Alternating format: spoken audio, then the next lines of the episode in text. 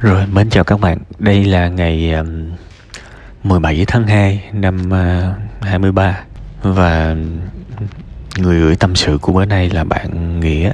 À, tôi rất là thương bạn và tôi rất là chia sẻ với bạn cho những gì bạn trải qua. À, chúng ta không được chọn nơi sinh ra ha. Nhưng mà thôi, mỗi người có một cái đề bài và tôi vẫn luôn nói với tất cả mọi người chúng ta không biết kịch bản của cuộc sống này như thế nào? Hồi tôi còn đi học với các bạn tôi có biết một cô bạn cổ sướng lắm. Nói chung là đúng chất tiểu thư luôn. Và mọi người sẽ nghĩ là và thực ra tính cách của cái cô bạn đó uh, rất là dễ thương rất là vui tươi hồn nhiên lúc nào cũng năng động hết. Thậm chí là mình đứng gần cái cô bạn đó mình cảm thấy là một cái niềm vui sống nó không có thể nào mà cạn đi được. Nhưng mà rồi rất rất nhiều năm về sau khi mà gặp lại thì cô bạn đó mới nói với tôi là cuộc đời của cổ khổ và bây giờ mình mắc nợ rất là nhiều. Um, và tôi tôi rất là đau lòng khi mà tôi nghe ước mơ của cổ là tao tao ước gì giờ ra đường xe đụng tao chết.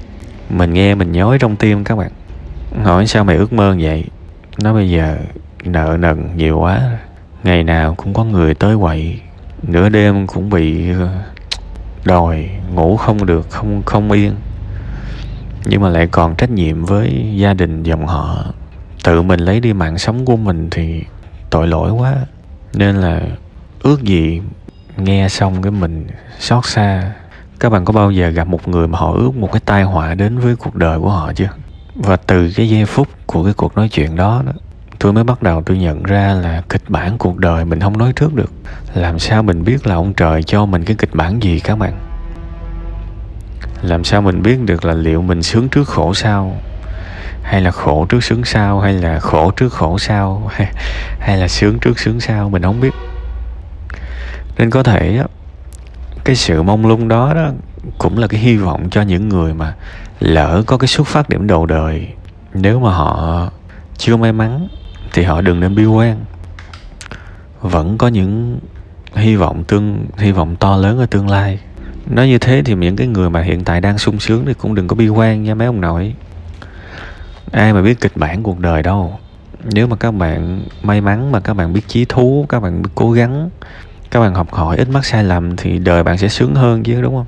Dù sao tôi chỉ muốn nhìn tôi chỉ muốn hướng về sự tích cực thôi. Nói một con kể một cái câu chuyện rất thật. Từ một bi kịch của một người bạn của tôi á để bạn nghĩa hiểu rằng um, mình chưa biết tương lai sao đâu. Bây giờ mình rất là bất mãn với gia đình đặc biệt là ba của mình. Nhưng mà mình sẽ không hiểu được 10 năm nữa 20 năm nữa có cái điều tuyệt vời nào xảy ra với mình hay không thì thì có thể vẫn có thể có đó. Chứ không phải là bây giờ đời mình như thế này thì sau này nó sẽ khổ mãi đâu thì không phải. Bạn không có hỏi câu này nhưng mà tôi cố tình tôi tôi trả lời trước. Vì tôi biết là bạn rất là chán cái gia đình này. Bây giờ thì à, mình nói thêm về cái phần mà bạn sẽ uh, báo với ba mẹ ba của bạn như thế nào. Thì đây là câu chuyện của nỗi sợ. Uh, bây giờ mình tưởng tượng của mình báo thì chuyện gì xảy ra? Mình bị chửi mình có thể bị đánh, có thể bị không đồng ý. Bạn hãy đào vào tất cả những cái nỗi sợ đó, bị chửi thì cụ thể là bị chửi cái gì? Bị đánh là đánh tới đâu? Rồi à, bị không đồng ý thì không đồng ý tới mức nào? Có một cái bẫy của nỗi sợ, đó là nó rất là kinh khủng khi mà mình chưa trải qua. Nhưng mà nếu mình tiếp xúc với nó đó, nó vẫn kinh khủng nhưng nó không kinh khủng tới mức trong tưởng tượng. Tôi tin rằng hàng ngày bạn nên thực tập suy luận, suy nghĩ về thực tế bạn bị chửi bạn sẽ bị chửi cái gì? Thậm chí bạn ngồi bạn tưởng tượng luôn bạn đang bị chửi thiệt á bạn tập bị chửi luôn á. Và bạn tập phản ứng như thế nào trước những cái lời lời chửi đó? Ba bạn là một cái người có thể là vẫn là người tốt nhưng mà có kỹ năng kiểm soát uh, cảm xúc kém. Hay nói theo khoa học bây giờ là EQ không cao.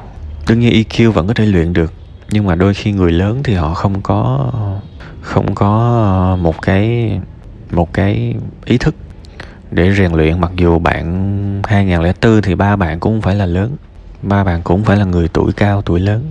Nhưng mà thôi dù sao vẫn là một thế hệ trước bạn. Thì mình cứ chấp nhận họ mình không có cần phải thay đổi họ. À, tuy mình là con cái nhưng mà có những cái trách nhiệm vẫn thuộc về ba mẹ của bạn và bạn không có trách nhiệm giải quyết những chuyện đó. Bạn có trách nhiệm với cuộc đời của bạn trước. Và chỉ khi cuộc đời của bạn thành đạt rồi ok rồi lúc đó hãy quay trở về gia đình và giúp đỡ. Nếu mà mình thấy ai đó chết đuối mà mình không biết bơi mà mình nhào xuống mình giúp thì tội nghiệp mấy, mấy anh cứu hộ lắm. Tại bình thường cứu một đứa tự nhiên giờ phải cứu thêm hai đứa cứu thêm đứa nữa là hai đứa. Mà cái thằng kia nó rảnh nó nhảy nó không biết bơi mà nó rảnh nó nhảy xuống giờ nó báo hại anh em cứu hộ.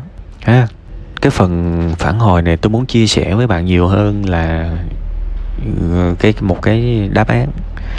Tại thực ra đáp án thì tôi cũng nói rồi, quan trọng vẫn là bạn bạn phải thực tập đối mặt với nỗi sợ hãi đừng có trốn tránh đó nếu mà trong đầu mình cứ nghĩ ừ bây giờ nói ra ổng chửi sợ quá sợ quá, không dám nghĩ tới, không dám nghĩ tới, không dám nghĩ tới, thì cái đó không phải là cách để rèn luyện cái sự bản lĩnh.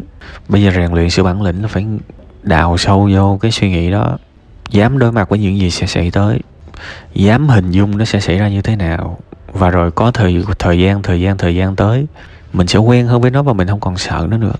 Và nếu được thì thực thực hành thêm cái nữa.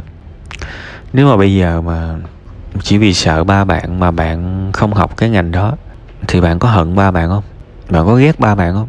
Và nếu sau này bạn có thất bại điều này, điều nọ, trong đầu bạn có chạy ra một cái câu là tại ba, hoặc thậm chí nặng hơn là tại ông, mà đời tôi bây giờ mới như vậy tại ông cản tôi không cho tôi học công an bây giờ đời tôi nó nát rồi tôi hận ông suốt đời. Có vô thức bạn chạy ra cái câu đó không? Nếu mà trong đầu bạn mà nó nó chạy ra cái câu đó thì hãy hãy khắc phục ngay từ bây giờ đừng bao giờ để cái bi kịch đó xảy ra. Ha có hai bài tập cho bạn làm đó. Và nếu làm tốt hai bài tập này thì mọi thứ sẽ nhẹ nhàng. Dù sao bạn cũng nên nhìn những cái điều tích cực. À, mẹ bạn và anh em anh chị em tuy không ủng hộ nhưng không phản đối đó là một cái điều tuyệt vời đó là văn minh chứ gì nữa, và đó vẫn là một cái sự may mắn. Đừng có bắt người ta ủng hộ mình. Người ta có quyền không ủng hộ, nhưng nếu người ta không phản đối thì mình phải biết ơn. Ha, thôi, đây là những cái phần mà tôi muốn nhắn gửi đến bạn. Chúc bạn sẽ vượt qua thử thách này ờ, sớm nha, và đi đến những cái kịch bản tốt đẹp cho mình trong tương lai.